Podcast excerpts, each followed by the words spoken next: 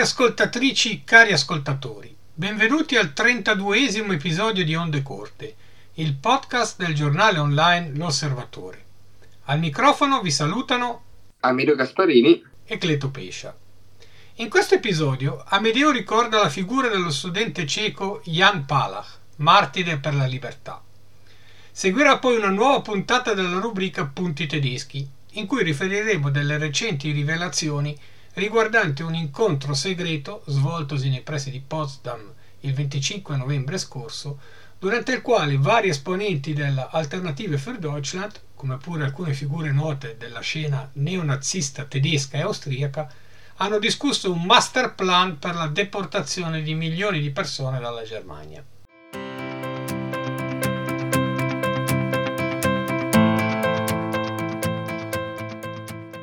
Piazza San Venceslao a Praga è stato un luogo dove si sono svolti molti eventi importanti per il paese, eh, la Cecoslovacchia e oggi la Repubblica Ceca, ma soprattutto anche per l'Europa, per l'Europa centrale. Nel 1968 eh, i primi moti di ribellione studentesca venivano proprio da queste, da queste, da queste regioni. Naturalmente era diverso eh, il motivo che spingeva gli studenti cecoslovacchi a scendere in piazza rispetto a quelli eh, parigini, ma, ma tant'è.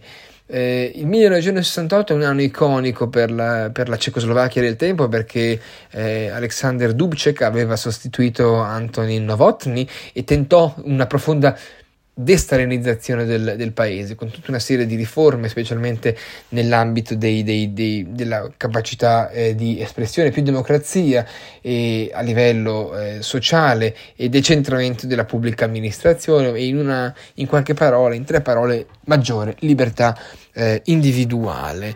Eh, la primavera di Praga andò su tutti i giornali del, del mondo perché venne repressa, non, non per altro, e Gustav Husak, che succedette a Dubček, avviò una normalizzazione.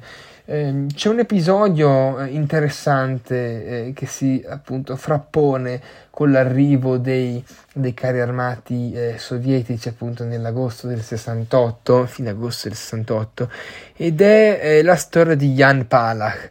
Jan Palach era uno studente che era nato nel 48, quindi aveva 20 anni e si era iscritto alla facoltà di storia e economia politica all'Università Carlo eh, di, eh, di, Praga. Abitava eh, fuori, fuori, fuori Praga, era in un piccolo paesino che si chiama Visestati e, eh, e però rientrava, um, rientrava sempre per le vacanze estive dove appunto nel, in questo uh, piccolo paese. Aveva un fratello che si chiama Giri e il padre era morto nel 1962 e il 16 gennaio del 69 quindi uh, nell'anno della normalizzazione dopo la, qualche mese prima era finita appunto la, la, la primavera di Praga entrò ufficialmente nei eh, libri di, di, storia. Perché? Perché eh, proprio, proprio allora decise di darsi fuoco darsi fuoco eh, per protesta nei confronti del regime sovietico eh, nella, eh, nella, piazza appunto San Venceslao. Eh, egli voleva dare una dimostrazione eh, alla leadership comunista e chiedeva l'abolizione della censura e specialmente le dimissioni dei gerarchi comunisti. Naturalmente questo non fu un gesto isolato perché era, era tipico di certi monaci buddisti quello di eh, contro le oppressioni anche sovietiche di, di darsi fuoco, un gesto del tutto eh, atroce, che però eh, era forse anche l'idea di uno studente che, che sognava la, la, libertà e per la quale l'occupazione bolscevica de facto o de jure non era tollerabile. Eh, benzina e fuoco deturparono il viso di questo giovane bel ragazzo e mm, a soccorrerlo sul posto, sotto il Museo di Storia eh, Nazionale, c'era un tranviere che si tolse immediatamente il cappotto, stiamo parlando di gennaio ed era piuttosto eh, freddo, per coprire le ustioni della, della carne, sulla carne bruciata dello, dello studente.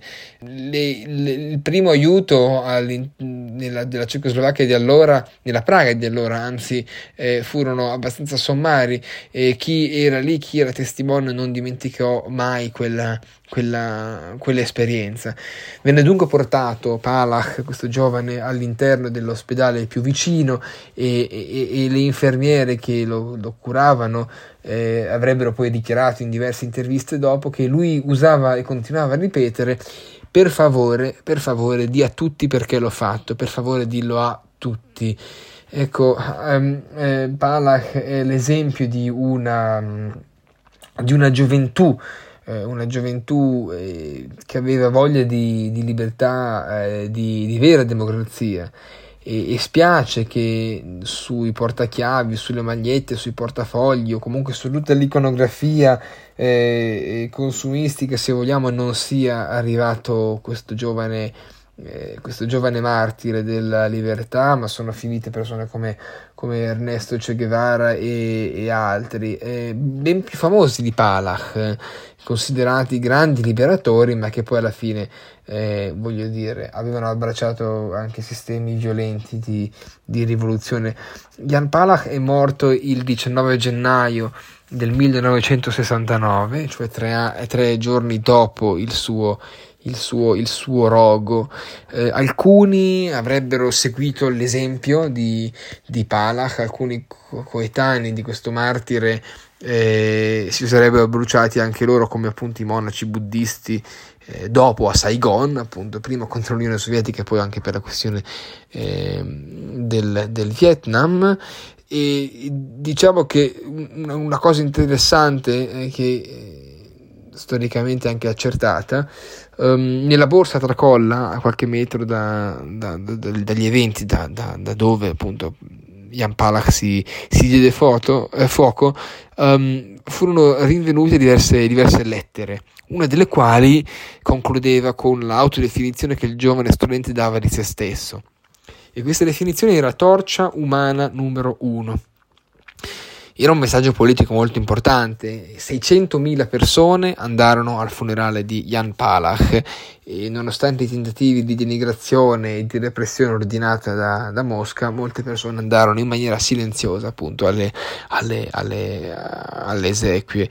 Ma se vogliamo concludere in maniera prosaica, Jan Palach non era semplicemente una torcia, era la fiamma della libertà.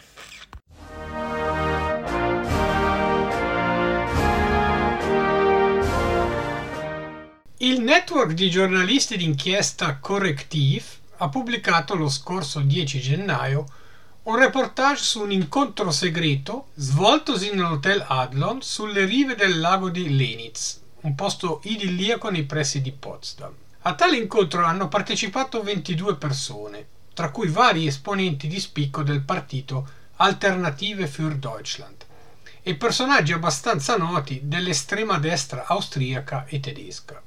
Uno di questi, Martin Sellner, secondo la ricostruzione di Corrective, ha presentato un master plan per la remigrazione, una parola difficilmente traducibile in italiano, in pratica un rimpatrio forzato, diciamo così, di tre gruppi di persone, richiedenti l'asilo, stranieri con diritto di dimora e cittadini tedeschi non assimilati, tra virgolette.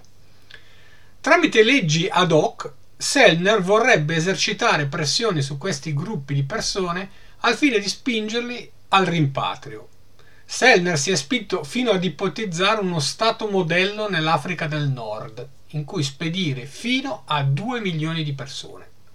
Come ci si può immaginare, queste rivelazioni hanno fatto il botto in Germania e in molte città si svolgono in questi giorni manifestazioni contro l'AfD e in difesa della democrazia.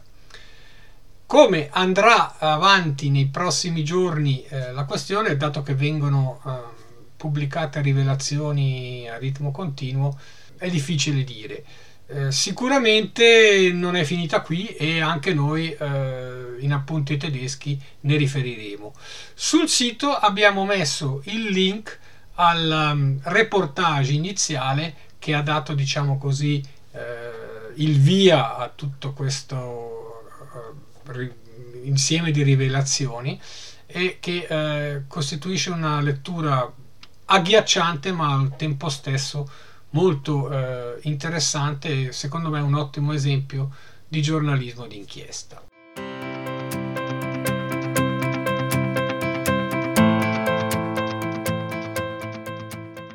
Siamo giunti alla fine anche del 32 episodio, che, come tutti gli altri episodi del nostro podcast, è ascoltabile sul sito podcast.osservatore.ch. Per commenti, suggerimenti e critiche potete scriverci all'indirizzo ondecorte-osservatore.ch. A risentirci al prossimo episodio.